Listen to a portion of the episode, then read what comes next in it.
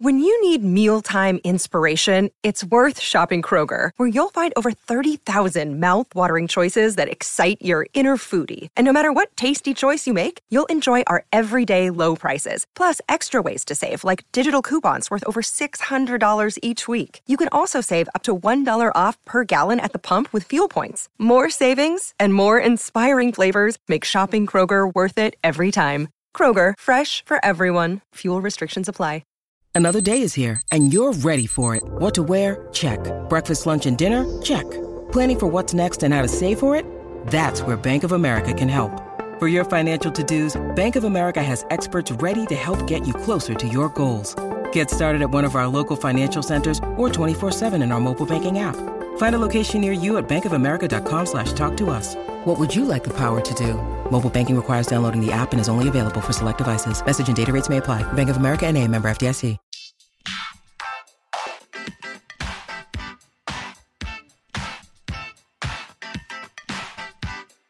Hi, everyone, and thank you for tuning in to episode 81 of Awards Chatter, the Hollywood Reporters Awards podcast. I'm the host, Scott Feinberg, and today it's incredibly special to have with me Taraji P. Henson, one of the most talented and popular actresses working today. The 45 year old first crossed most people's radar back in 2005 when she starred as Shug, a mousy prostitute who finds her voice in Craig Brewer's Hustle and Flow. She then made a similar impression in an even bigger movie, David Fincher's The Curious Case of Benjamin Button, in which she played the caretaker of a reverse aging Brad Pitt and received an Oscar nomination for Best Supporting Actress.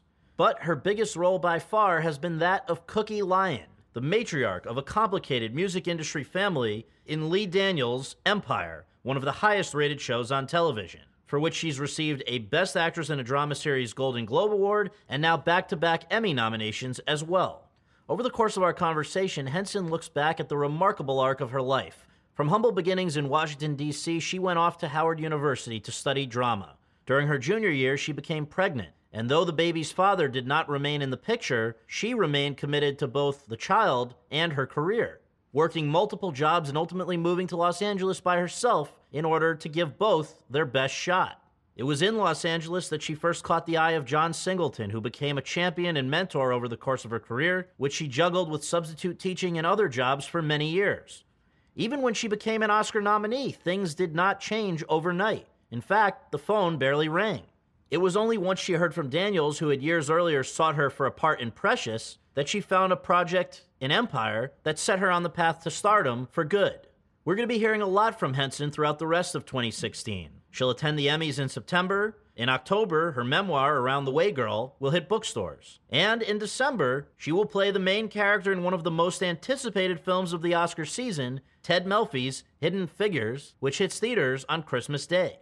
This is one of the most powerful and inspirational conversations we've featured on this podcast, with a terrific actress who's constantly getting better. So I hope you enjoy it as much as I did. Let's go to it.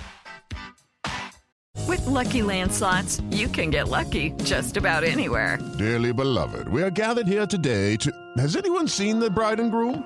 Sorry, sorry, we're here. We were getting lucky in the limo and we lost track of time. No, Lucky Land Casino, with cash prizes that add up quicker than a guest registry. In that case, I pronounce you lucky. Play for free at LuckyLandSlots.com. Daily bonuses are waiting. No purchase necessary. Void where prohibited by law. 18 plus. Terms and conditions apply. See website for details. Step into the world of power, loyalty, and luck. I'm gonna make him an offer he can't refuse. With family, cannolis, and spins mean everything. Now, you wanna get mixed up in the family business. Introducing The Godfather at ChumbaCasino.com. Test your luck in the shadowy world of The Godfather slot. Someday, I will call upon you to do a service for me. Play The Godfather now at ChumbaCasino.com. Welcome to the family. No purchase necessary. VGW Group. Void where prohibited by law. 18 plus. Terms and conditions apply. Raji, thank you so much for doing this. Really appreciate it. Yay, thanks for having me. Absolutely. To begin with, just before we get down to serious business, I've got to ask you, it's such a beautiful name. What's the backstory? Oh, I'm a 70s kid. And you mm-hmm. know, back in the 70s, it was very black pride, power mm-hmm. to the people. And my dad was very much that and wore dashikis and jean, fly jean. He dressed like Shaft. so, you know, it was very Afrocentric back then. And he decided to give me an African name, and it's Swahili. So mm-hmm. Taraji means hope, Penda means Love. That's my middle name. And the middle initial, you know, we're used to it with the guys, Michael B. Jordan, Samuel L. Jackson, but for you, it was important to keep it in there? Yeah, because everybody kept saying, you should just go by Taraji. I was like, but my name means so much. Like, I said Taraji means hope in Swahili. Penda means love in Swahili. And Henson, I'm related to Matthew Henson, who co-discovered the North Pole. Wow. So my name is very important Yeah. so now, where were you born and raised, and, and what did your folks do for a living? I was born and raised in Washington, D.C. My mother migrated from the South, North Carolina, with all her siblings, basically. And she started at a old, well, it's defunct now, but it was Woodward and Lothrop. Okay. And she started in the basement. She put price tags on merchandise, and she worked her way up the corporate ladder until she got her own office. And she was a manager and had employees under her. And then my father was a metal fabricator. He was a private contractor, and then the Reagan era, they remember that. Yeah, If you yeah, if you didn't have a government job, you literally lost your job. But you know, smart that he was talented because he could put bars on windows and he had a little side hustle. But there was a point where he became homeless mm-hmm. during the Reagan Yeah. administration. But I watched him work his way back up. So I come from a family of hard workers. So I'm never allergic to hard work. Yeah. In terms of the roots of your interest in a career in show business Mm-hmm. or whatever, I, I tried to read a lot of your past interviews and profiles to prepare for this. And one of the things that I came across was when times were tough with your mom, you were actually there as sort of the pick me up saying, you know, just give it a little time. I'm going to be there, right? yeah, yes. I would always tell her, you know, when I saw her stressing over bills, that if she brought this up to me, that I would come over to her and be like, Mom, don't cry. I'm going to be really rich one day. and even in my high school senior picture, you know, they had three captions under your photo and it was your favorite saying your nickname and where did you see yourself in the future and mine was to be famous and this was after I was declined entry to a high school of fine arts. This is when I still didn't know what I was going to do with my future, but my spirit was telling me I was going to be famous. I didn't know. At that point, I didn't think I could act because Right. I didn't get into my school, you know? So that was a big moment in your life. But after that, for a little while, you went in a very different direction, right? Electrical engineering. I don't even know why I chose that. I am so not wired. My- I still count on my fingers. I'm not ashamed to say it. don't judge me. Look, I know I wasn't meant to be a mathematician. That semester right, right. proved my theory right. I failed pre calculus. That's the class that sets you up for all the math to come. yeah, well, clearly I wasn't supposed to do that. And I called my dad crying, and he was like, That's what you get. You needed to fall on your face. That's not what you're supposed to be doing. Go back up here and enroll at Howard and get into acting. You know that's what you're supposed to be doing. But it took me that detour in my life to be as serious as I am about it. Like, I do not take this craft for granted. I went, when I made up my mind to go study the craft of acting, that's all I did. People come to me all the time. You went to Howard. Did you know so and so? Let me tell you my first Howard homecoming.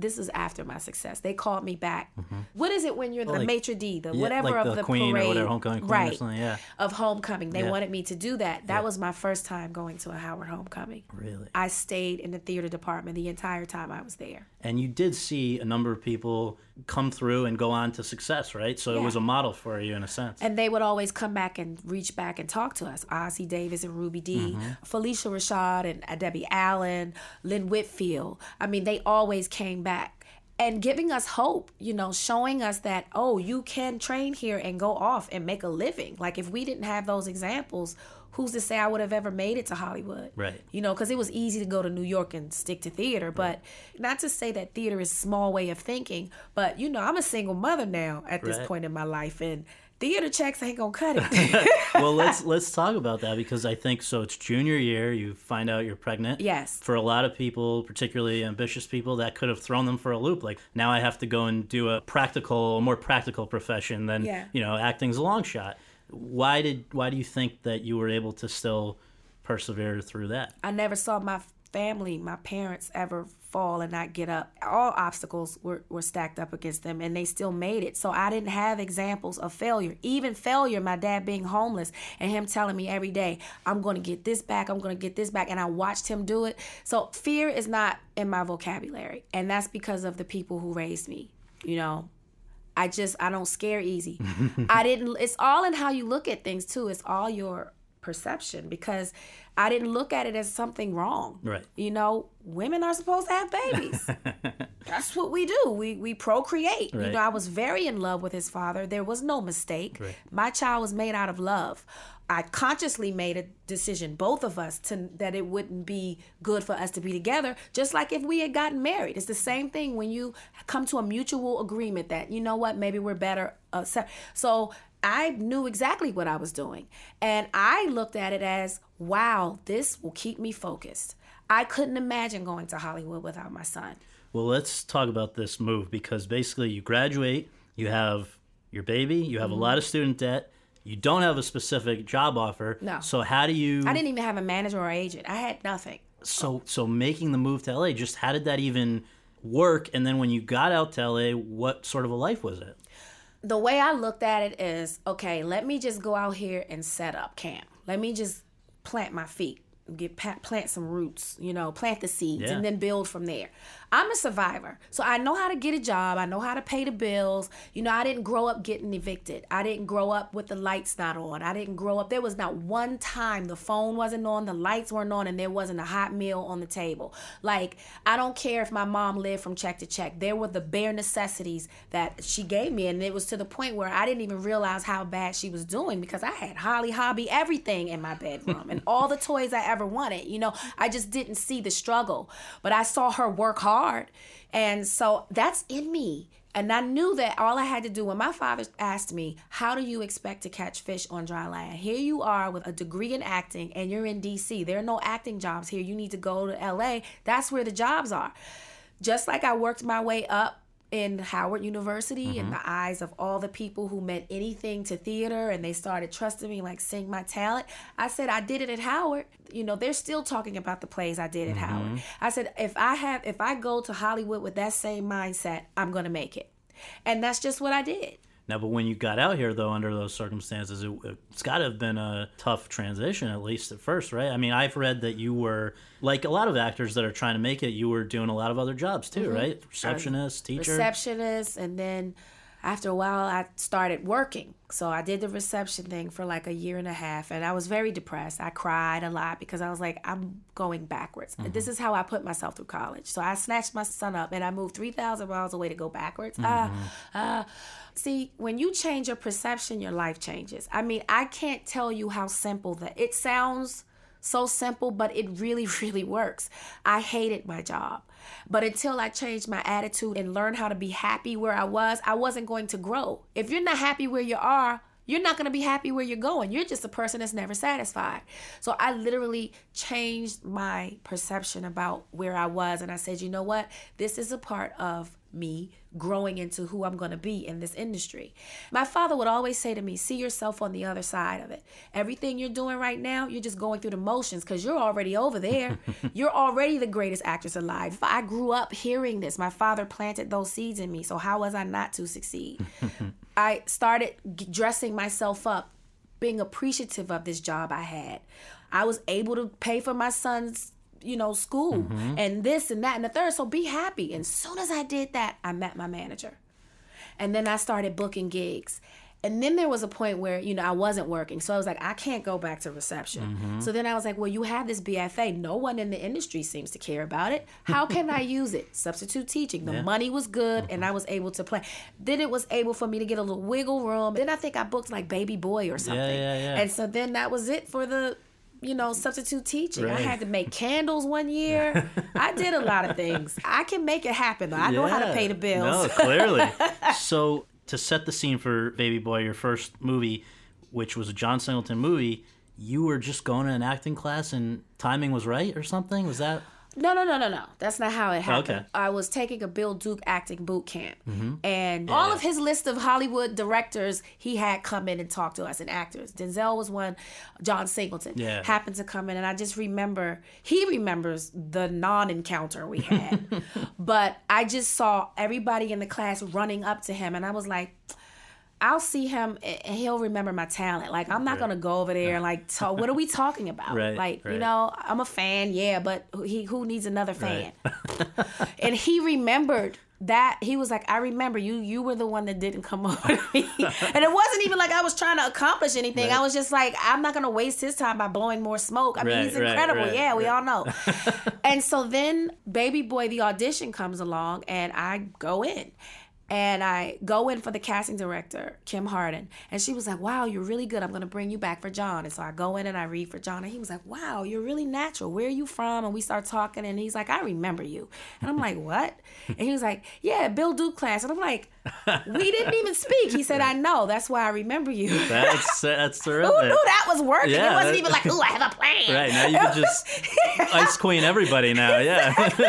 exactly. So, but that's that's life, right? When you don't care about it, it comes Yeah. to you. Isn't that crazy? That's great. That's every big job I ever got, like Benjamin Button. Remember that? I Oh, we're having coming a, to it. We're Oh, coming to right? it. so, but that theory works. If you let it go, it comes back. But now, so you have this movie, it's you and Tyrese. The movie does really Mhm. well, great reviews for yourself, and then three years of like kind of back to I, that's when I started making candles.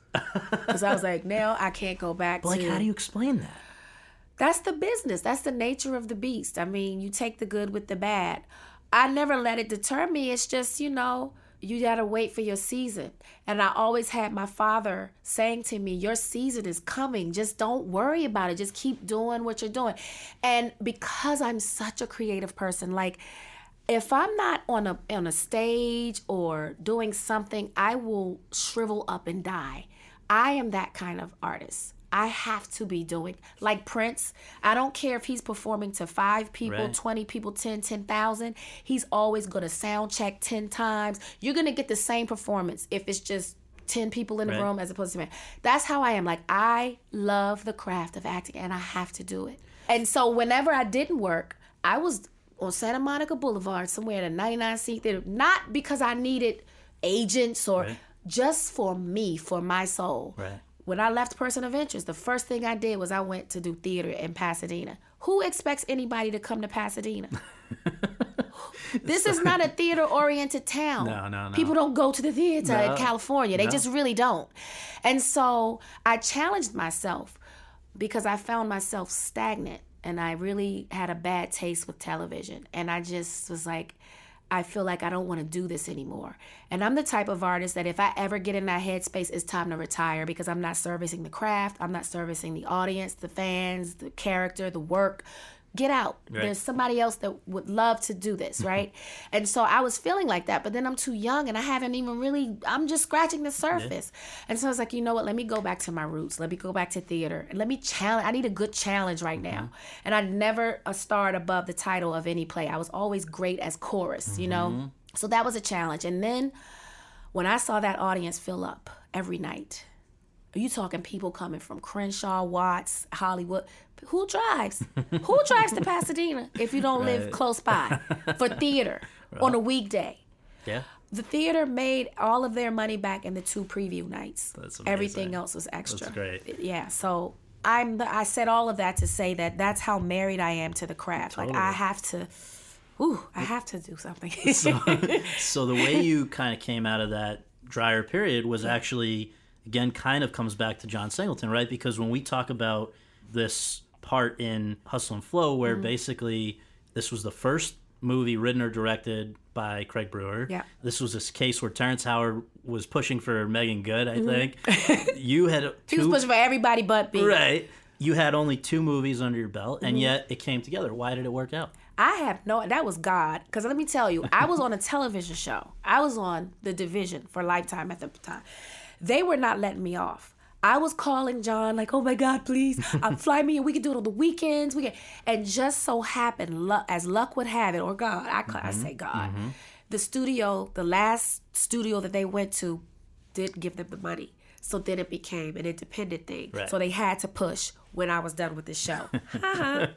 And now, for whatever my opinion is worth, I think the moment where you kind of became a star was when we see Shug listening to herself for the first time. Yeah. That scene. Can you take people back to that? Did you realize that was something special going on? Because, again, for people who need to catch up or they need a refresher, this is a pregnant prostitute Mhm. who is not even aware that she's talented. And this is when she's hearing her own voice for the first time. Yeah, who's not even aware that she even has a voice. Right. Remember, she was the quiet little skittish mouse, Mousy, you know? yeah. And for the first time, she literally heard her voice. And I'm not just saying singing, but the fact that she had power in her voice. Who knew? I didn't know. I mean, I read the script. I feel like that's a special moment, but you never know how the audience is going to receive it. And I don't watch myself during the process. Yeah. I can only watch myself when it's the finished product, color corrected, music, everything with an unbiased audience. That's the only way I can watch myself. So you only saw that at the very end. The very when we went to Sundance, that was my first time seeing it. this movie goes and takes off. Its song gets nominated for, for an Oscar. You then are scheduled to go and sing with Three Six Mafia, who end up winning. They were sitting behind me, and I turned around. I said, "Fellas, just be glad we made it this far. Right. You know, this Dolly Parton, they owe her. Right. They owe her. Right. So you know, just be glad you're here." right? And they were like, "Yeah, it's just cool to be here. You know, we just happy. Right. You know, we gonna go to the parties." Like no one saw it coming. and then when Queen Latifah said, everybody knew. It was like, what? Now, but for you though, to even get up there and perform that night with them must have been a really tough thing because you had just also gone through a very tough personal thing, right? Yeah, I lost. I just lost my dad three weeks before that performance, and it was devastating because this is the man who told me my entire career, "You're gonna win an Oscar for something because Mm-hmm. you're good. You're best. You're the greatest." I mean, this is all I heard all of my life, and here I am, getting to the place. The point you said this, I didn't. Who's? I never said I'm gonna go to Hollywood and win an Oscar. That's not even how I think. I don't think awards. I just don't. Mm-hmm. Yeah. I I think work, work, work. You know, and so here I am. I finally made it to the big show and he doesn't get to see. I mean, it was just I had to compartmentalize my pain to get through it because I knew he wanted me to get through it. But it that's why you always treat people with kindness because we all have a pain we're carrying and you just you don't know. Like person cut you off on the street, let them go. Forget all that road rage. You don't know what they just heard. You don't know somebody. They're not thinking. It's not about you that cut off. You know, there's some cut offs where they do it and they give you the finger and you blast his ass, but or not because people are crazy. Right. But you know, you know, sometimes give people the benefit of the doubt because through that those smiles, you don't know what tears lie behind the smiles. You know, it's just always good to be nice. We all know you've reunited with Terrence on Empire, which Yeah. was 10 years after Hustle and Flow, but that reunion was supposed to happen a lot sooner, right? Was it? Well, wasn't what was talk to me about? Oh, yeah, he brought talk to me to me, and then I'm like, wait, what happened? Because he just kind of like fell out of it, or I, I can't even remember. I think he something else came up. I can't remember. but that was a big one. You said that's one of your favorites, so it ended up being you and Don Cheadle. yes, and, who I've always wanted to work with. So that was like a that was a win-win. Whether Yeah. it was Terrence or right, it right, was a win-win. and a and a big movie. But then the place where you didn't even give yourself a chance of it happening was Benjamin Button, right? Because I think you had other plans that you were kind of annoyed that this was going to even interfere with your plans. It was on a Saturday. I mean, like, don't you people go home? it's Saturday. Right. You know, by this point, I'm seasoned. I know how the politics work Mm-hmm. in the industry. So I never take auditions really too seriously. It's like, okay, you're calling me in, but right now I know you have an offer out to this big name, this big name, and this big name. Now, if they all turn it down, then maybe you'll get to us, Right. the ones that are on tape. You know, so I don't take it, you know, I'm like, Right. and by this point, I'm like, I'm doing well. I have my first house now. We're mm-hmm. living good. Mm-hmm. So the struggle isn't as hard mm-hmm. anymore. So, you know, I'm not, I'm like, they're auditioning me. This is the third character on the call sheet. You got Brad Pitt, you got Cate Blanchett. They want Halle Berry. They don't want me.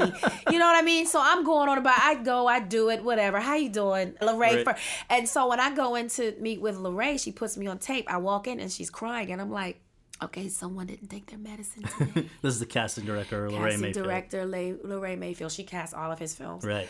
And she's like, "Oh my God, your talent." And I can't remember. Oh, it was Hustle and Flow. Unbeknownst to me, she'd seen Hustle and Flow. She had already called David Fincher and said, "I found Queenie." and who knew? Like years earlier. Yes. Who knew? So I come in and she's like in tears and she's like, "Oh my God, you're working." I'm like, "Okay, whatever." so then I do. I read it or whatever. I'm, I already have talked to me booked. I'm leaving in two weeks. Right. Girl, I don't care. Right. Whatever. Y'all gonna go with Halle. Whatever. That's that's literally how I was thinking. And the whole time I'm reading, I'm trying to think in my mind, is everything ready for the garage sale? Everything. so I leave. I go home. I think nothing of it. I'm done. I'm ready for this garage sale. You don't understand. I turned my kickboxing bag into a mannequin. you were, weren't messing I had wig heads and it, I mean it was serious. This Right. garage sale was going down. and I get a call that night as I'm fixing all my little last little fixings, getting it perfect, Right. champagne so I can get everybody drunk and take all my money. and I get the call from my agent. Yeah, David Fincher wants to see you tomorrow. And I'm like, why? It's Saturday. I have a garage. I'm sorry, I'm not going. I think it was my manager called and was like, if you don't close that damn garage door, it gets you. So in my mind, I'm thinking, okay, so who are the usual suspects I'm gonna see on this great fine Saturday? I'm like grumpy the whole time going there. I'm like cursing the moon and the stars. So I get there and I see two cars on the lot and my car, and I'm like, I must be early. They must spacing us apart. I get in and it's so lackadaisical. It's just Laray Mayfield and David Fincher in there, literally waiting for me. And so I go, hi. and they're like, hey. Laray's like, basically, I told him, you know, you can go with her or you can go through all of these. So here we are. And I'm like, then I got serious. Right. Then it was very serious. And so then I'm reading with David Fincher. He said, I just want to see, you know, I I don't have, it doesn't have to be like a full on thingy. I just want to see, you know, how you grasp the material. So we do the first scene and he's like, huh. Then I do the second scene and he's like, have you ever been in prosthetics before? so in my mind, I'm thinking, is he telling me I got the job? so basically, it went like that. And literally, Laray, I mean, he trusts her. He didn't even know who I was, he hadn't even seen Hustle and Flow. And she was telling me that or was it him telling me that she came in and I thought she was nuts? Like she put in your DVD and I, she started crying and I'm looking at her like, "What the hell is wrong with you?" Right. And he was like, "She said you'll see, you'll see." And then I watched it and I was like, "Wow, I see." You know, That's So- the way to get that's the best way. So in this part, you had to age from 26 to 71. Yeah. Which means you did spend a lot of time in the makeup chair. I did. Very early in the morning. yes, like three o'clock in the morning. For for like three hours or so. Yeah. And a lot of prosthetics and all that, but makeup can only do so much. And I know that you wanted to really figure out how do I talk and move and whatever Yes. in all these different ages. Was there a key to figuring that out? I looked at the women in my family. You know, my mother has five sisters. I have great aunts uh, that are still alive. I have my grandmother. So I had a woman in every age group to look at. And it was interesting because the family reunion fell on the the perfect time. It was right before I was getting ready to go into the uh, Benjamin Button, and I was doing my research, and I was like, "Whoa!" And it was in the South. It was at my grandmother's house. Like, timing is everything. Yeah. Like, I couldn't have planned my life better. I really couldn't have. So I had them all to look at, and I was like, "Wow!" The one thing I noticed, none of them talked about age or aging. They just did it. You know, they just did it. They just lived their lives. No one was in the mirror like, oh, I got a wrinkle and a green hair. You know, they just gracefully aged. But then I think for me it was more the physicality, you know, and I was like, well, what what what are her ailments? Like where the breakdown? Where is the breakdown Mm-hmm. coming from for her? And then that's when I started to research. And you know, she was a very physical woman. I mean, she's helping elders, elderly people get dressed and lifting them up and, you know, bathing them. And so that's a lot of bending over, hunchback. Yeah, yeah. Where does the breakdown? I chose to make it in her elbow. You know, you get arthritis somewhere. So the older she got, that hand just kept shrinking. You know, you just write, you write and write and write, and you create, you create, and you write all this backstory, and you just commit to it. Right. well, so now comes time to do the movie. You're in a movie with Brad Pitt. Yeah. But you're his mother, and most of the scenes aren't actually with Brad Pitt, even though that's the way it comes out looking, right? Right. How did it lo- actually work? They hired actors various sizes, three different sizes, to represent him his aging process, and they literally had on a blue stocking cap, like, and you know, their little face just, Right. and they had like little X's and O's all over their face and head, and that's literally what I had to act. And they were brilliant. Yeah. Like they were really good. They gave me something. It wasn't just like bodies. They were actors. And you know, the first time I had a scene with Brad was when he came back from the war. That was the first time Wow. I was in an actual scene with Brad Pitt. Wow. Which was like maybe one or two scenes in the movie. Amazing. Wow. so one would assume that an Oscar nomination, which you got for that performance, would lead to tons of new opportunities. Mm-hmm. But I wasn't crazy enough to believe that, but go ahead. okay, so now here's an interview from around that time, which I found just like mind blowing. You said, "quote." I can't wait to write my memoir someday, which you have now done. Coming out October 11th. So I can't wait to write my memoir someday and talk about this moment in my life. My name is being bounced around the Oscars, Golden Globes, and all these awards. It's incredible. And I don't have a job. Nothing. I remember so, that. like, what happened? Well, I mean, you know, people believe this myth that once you've been nominated or you win an Oscar, that your career is going to somehow mysteriously change. Well, we know that we can name a ton of actors, and you'll be like, they won an Oscar. what? What right, happened to them? What? I didn't see them since 1976. you mean, you know, because I don't put a lot on awards, you know, because it can be political. You know, it's either your season and your time to Right, shine, or it's it up, not. yeah. You know what I mean? So eh, because we know the history of watching these awards Yeah. shows, the best performance does not always win. No. So I never put that on it. I never I never even expected to be nominated. I don't put that kind of pressure on my work. I don't. Mm-hmm.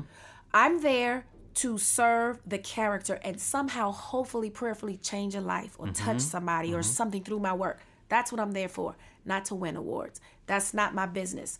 If the industry feels like that was a great performance, I go along with it, Right. but I'm never there to with my speech. I, I think.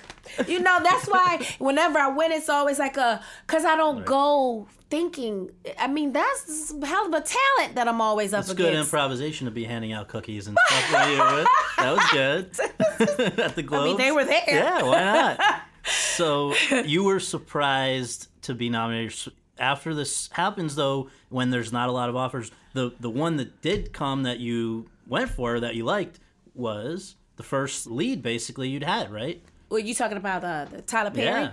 Well, that's all who called. Yeah. I mean, you know, the myth is, ooh, you'll get nominated for an Oscar or you win an Oscar, all of these directors are going to be calling you. Well, I didn't believe that either. It was crazy because it was a crazy, crazy, crazy, Taraji, Taraji's a superstar, this and that, the other. And then as soon as the Oscars was over, I was in bed like, Yeah, come to me. Yeah. The phone isn't ringing. What's happening? You know, it's like this high and then the low. Right. You know, and then I get a call from Tyler Perry and he gave me a quote. I didn't have a quote until then. yeah. He gave me a quote. He treated me like I should have been treated Yeah. at the time. He rolled out the red carpet. I had my own trailer up until then. I never had my own trailer. I was always in a two banger or Yeah. triple banger, you know. And he like opened the doors to no, this is how Taraji Yep. P Henson should be treated in the industry, and he set that up for me. And by the way, you delivered. This was an eight million dollar budget, and it opens at number one, Mm-hmm. gross fifty one million. We should say this is I can do bad all by myself. So that happens. So this period between Benjamin Button and Empire that happens. Taken from me, the Tiffany Rubin story. You get an Emmy Kid. nomination. I booked. Oh yeah, who even saw that coming? I was lying in bed, face down, sleep, and my phone kept zzz, right. zzz, and I'm like, "What the hell? I'm, did somebody die?" so I look at it as Twitter, like Right. what? And they're congratulating me, congratulating me for what? and they go, "Emmy, Emmy for what? Then you remember. For life, lifetime? who saw that?" right. Right. somebody just has been paying attention to my work and just was like, she deserves it Yeah, this year. yeah, You know. I don't know. No, so all these crazy. good things you mentioned, Karate Kid, they're all happening. But then the funniest thing, because I didn't know about this until I was preparing, you knew Lee Daniels way before Empire, Yeah. and the reason was why. We hung out in New York before I auditioned for him or anything. Yeah, yeah. We hung out. And Lee is just one of those people that you can get along with. Yeah. You know? And then he called me in for Precious. Mm-hmm. But he was interested in me being the teacher. And This is the Paula Patton eventually played. Yeah. And it wasn't like he offered the role to Right, me. He right. called me in to read, but I wasn't interested. I mean, if you read the script, you know what the, the, the superstar character, the character, the meaty character. and you know, I'm a I'm a character actress, so I'm like with the right wardrobe, hair, makeup, fat suit, whatever, I can do it all. Right. So you're wanting to play. you want to be precious. Precious. Me and Gabourey Sidibe laugh about this to this day. She thinks I am nuts. And I was like, thank God I didn't get my way because the world would not have come to know you. That's She's an true, that's incredible woman and an amazing talent. So that didn't work out. But No, it now, didn't work out. after you just recently had left the CBS series Person of Interest, as you were talking about earlier, you now get the script for Empire, I guess, and you're in Japan or something. No, Lee was in Japan doing press for The Butler. Okay, okay. And I was on stage re- resisting reading the script. Right, like my right. manager kept saying, read the script. And I was like, no, I hate TV. Leave me alone. I have a play to do. Right. And so I was happy on that stage and I was getting literally five dollars. I know that's that's insulting, but literally No, com- yeah. coming from what I was making Yeah, on yeah, primetime network So television, it was five dollars. Yeah. By the time I paid everybody and Uncle Sam, it's literally lunch. So Right. so I was happy, and he kept pressing me to read the script. And then I read it, and I was like, okay, it could work, but the only way it will work is if it's Terrence Howard. And then I got pissed because you know Fox they were coming to the play, and they kept wooing me after the play, come outside, let us talk to you. so, so finally it was time to get serious about it, and then they said they had someone attached to it, and I was like, wait a minute, Yeah. how did this? You never said that. So then at this point, I'm like, I don't have to do this show, Right. You know, because I really don't like TV anyway. Right, right. So again, it was one of those things that I I wasn't attached to at all. Those Right. are all the great jobs that I got in my career. I just didn't care. Yeah, yeah, it's the best. So I literally Skyped with Lee, and he was like, "Sal, what do you think? What do you think about the script?" And I was like, "It's good, Lee," and I could see it working. Yeah. I could see it working. I said, "But if you want me, I can't see myself doing it without Terrence." I said because this script will not work if Cookie and Lucius don't work, and that's a very Yeah. specific, specifically complicated, complex relationship. And I know I can play with Terrence. I just know we we can play with this. I know we could make this something. And I said, that's who I'm interested in doing. If you can't make that happen, then I'm not interested. Blank, close the computer. Guidelines to learn. Come on, Right, right. carrying this play.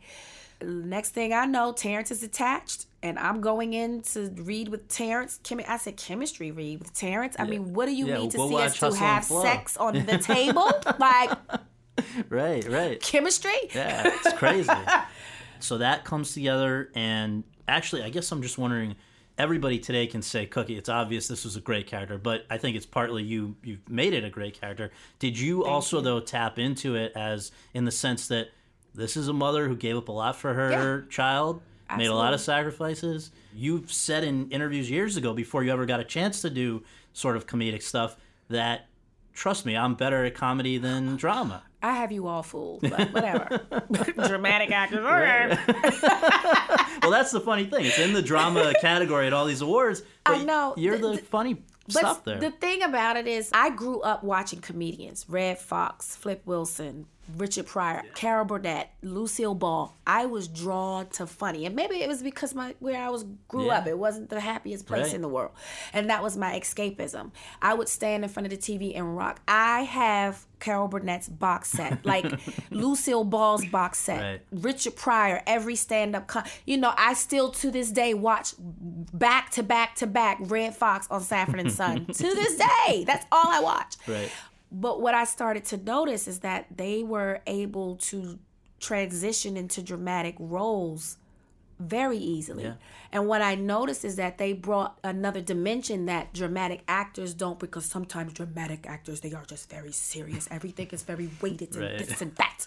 but in life, we laugh and we cry. Yeah. You know, and so the one thing that you could be laughing at 2 seconds later, you could be bawling your eyes out and be heard about it. You know, and that's life and that's why I think dr- comedic actors do better at dramatic roles because they bring a sense of humor Yeah, yeah, yeah. to something very serious.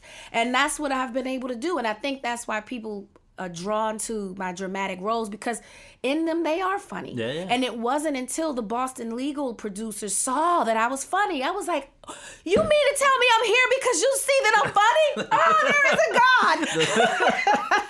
God. so that was really the first time right before Empire, right? right. So with Empire now, can you pinpoint why are people so obsessed with Cookie? Is it I mean, is it the fashion? Is it the one-liners? Is it what she symbolically represents now? What is it to you that that is the secret sauce here? I think it's a number of things, but I think the main thing that people are drawn to is that Cookie is unapologetic about her truth. And she walks in it, she lives it, she breathes. She doesn't apologize for her past.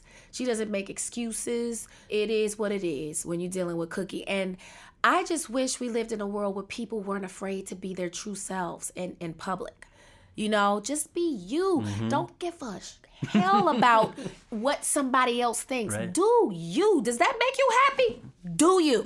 People gonna judge you Right. whether you are bold enough to be yourself or not. You will be judged, Mm-hmm. right? That's what humans do. And guess what? Can't no human judge me. You poop and pull your pants up the same Like way. I- you know. Right, right. So I just think that that's why she's everybody's spirit animal because how bold, how refreshing to see someone who's not afraid of where they come from. Look, I may have started there, but look at where I am now. Right, right.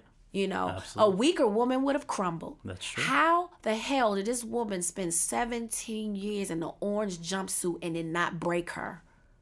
And it explains why she loves her nice clothes now. She had 17 years to brush up on fashion. so, what for you has there been a favorite one liner? And do you get to improvise some of these at all? Oh yeah, the first time on television ever where I've been trusted, where they look for my input. Oh God, I that's why I hated television because I felt like it was so corporate. You have to, you mean I have to say this even if uh, if I say it like this is better than that? Right, right. You have to say it. And I'm a I'm a creative. Creativity Yeah, should yeah. be free to be and ebb and flow and and if you allow the actor to help, sometimes I might bring you something that you didn't even see in the words you wrote. Right. You know, and I think that's what we have on the set of Empire. It's a great pot of creative people. You know, all the producers are creative people and so they we trust each other they know i know cookie i live with cookie every night when they're writing for all the characters i'm living with cookie mm-hmm. so i know her and they know that and they trust me because guess what when i ad lib it works i don't do it unless it's going to enhance Right, right. what's already there you So know because then line? it becomes a scene about ad libs i guess Boo Boo Kitty, because that was the first ad lib ever, and it really took off. Boo Boo Kitty and girls walking around with their scalp smelling like goat ass, because that's the voice of my father. So, how would you say the part of Cookie has changed your life and career? You know, so far it's still happening, but what's what's been the biggest change? that okay, let, I won't go to the negative. I hate Cookie, that bitch stole my identity. Well, you know, I can't go anywhere without somebody calling me Cookie. That's. but for me, what it proved that it, I just remember not understanding why I couldn't be in these big action films and these big films. Why were they telling me I can't? Well, black doesn't do well overseas. Black this, black that, black, black, black. And I'm like, I don't get it because I've traveled and people seem to love black culture everywhere I go. Mm-hmm. So I don't know what this myth is that black can't do. If music transcends overseas, why can't my work? And so that's been the biggest triumph for me. The biggest win for me is when I went to Paris. And it was like French people, all French speaking people. And they didn't know I was in the audience. It was a Q&A. First I saw it with Lee because they stood up. But you know, Lee's a mm-hmm. director and he's been all over the globe with his movies. And so I didn't really get it until I stood up and it got to the cookie question. And Lee was like, Well, why don't you ask her? Taraji P. Henson's now. The entire room stood up and they were like, Whoa! and I stood there and I'm looking at all of these faces that aren't black, that mm-hmm. don't even speak my language. Mm-hmm. And I cried because I was like, I've been lied to. I mean, I get goosebumps every time I tell this story because it's just like anything. How do you know Tide works if you don't go out and sell it? Mm-hmm. If the product is good, people will buy it. This is an all black cast. What do you mean black don't do? I have more white people or other races walking up to me saying, "Oh my God, Cookie is my spirit." And They don't even see race. Right. They identify with the subject matter. They, I, hey, let me tell you something. When I go see a movie, do you do this? Do you go this weekend? I'm going to see a white movie. um, you know, this weekend I think I'm going to go see a black movie. No, I think this is a really good Chinese movie. I want to see. You turn on your TV or you're in another movie and you see a trailer and it moves you or it doesn't. I don't care what color the people are. Either I identify with the story or something about the story is interesting and I want to see it. That's art. It's colorless. People identify with these characters. They don't see color. No, I don't know. And, I mean, and also how many other shows grew in their ratings in their first season every week which was the case with you guys. Which it's not only black audiences that are doing that. Obviously, as you're saying, it was uh, appealing to everybody. Past Big Bang Theory, top rated show on network. It was just all the stuff that that t- goes to what you're saying. But my last question is this. Lee has said there might be a cookie spinoff in the future. I know another thing that's coming up probably a lot sooner than that is Hidden Figures, which we're very excited about. So and I just want to ask you about, you know, give people a little tease about that because I, from talking with the the folks who I cover in this business, I know there's a lot of excitement about this. It's a movie coming out limited Christmas, I think, and then wider so. That's what January. they. That's what we want because you know that's the whole Oscar. Uh huh. And it should be. But Yeah. like, what is it, and and why are you excited about it? I am so excited about this film because who knew women were so instrumental in getting our men into space during the Cold War? Did you know that? I had Did you no know idea. that? Did you know? and so I get this script and come to find out there's all of these incredible, not just black women, there were women computers. That's what they did. They did what IBM actually ended up coming in building a computer that could do it mm-hmm. twice as fast as humans, but they they were human computers. Who knew that? We even had human computers. you know, so I'm always interested in in new pieces of of history that hasn't been told yet. And whoa, what an amazing story to know that this woman and her calculations these women were very instrumental in getting our men to space mm-hmm. before Russia. Like, again, who cares about what color or gender or religion? If we can just all pool together to stay focused on the goal, America would be so much better off.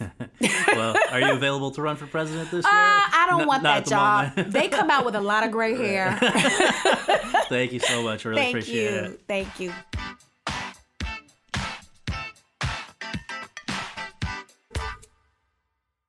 Hello, it is Ryan, and we could all use an extra bright spot in our day, couldn't we? Just to make up for things like sitting in traffic, doing the dishes, counting your steps, you know, all the mundane stuff. That is why I'm such a big fan of Chumba Casino. Chumba Casino has all your favorite social casino style games that you can play for free anytime, anywhere with daily bonuses. That should brighten your day a little. Actually, a lot. So sign up now at chumbacasino.com. That's chumbacasino.com. No purchase necessary. Group. Void were prohibited by law. See terms and conditions. 18 plus.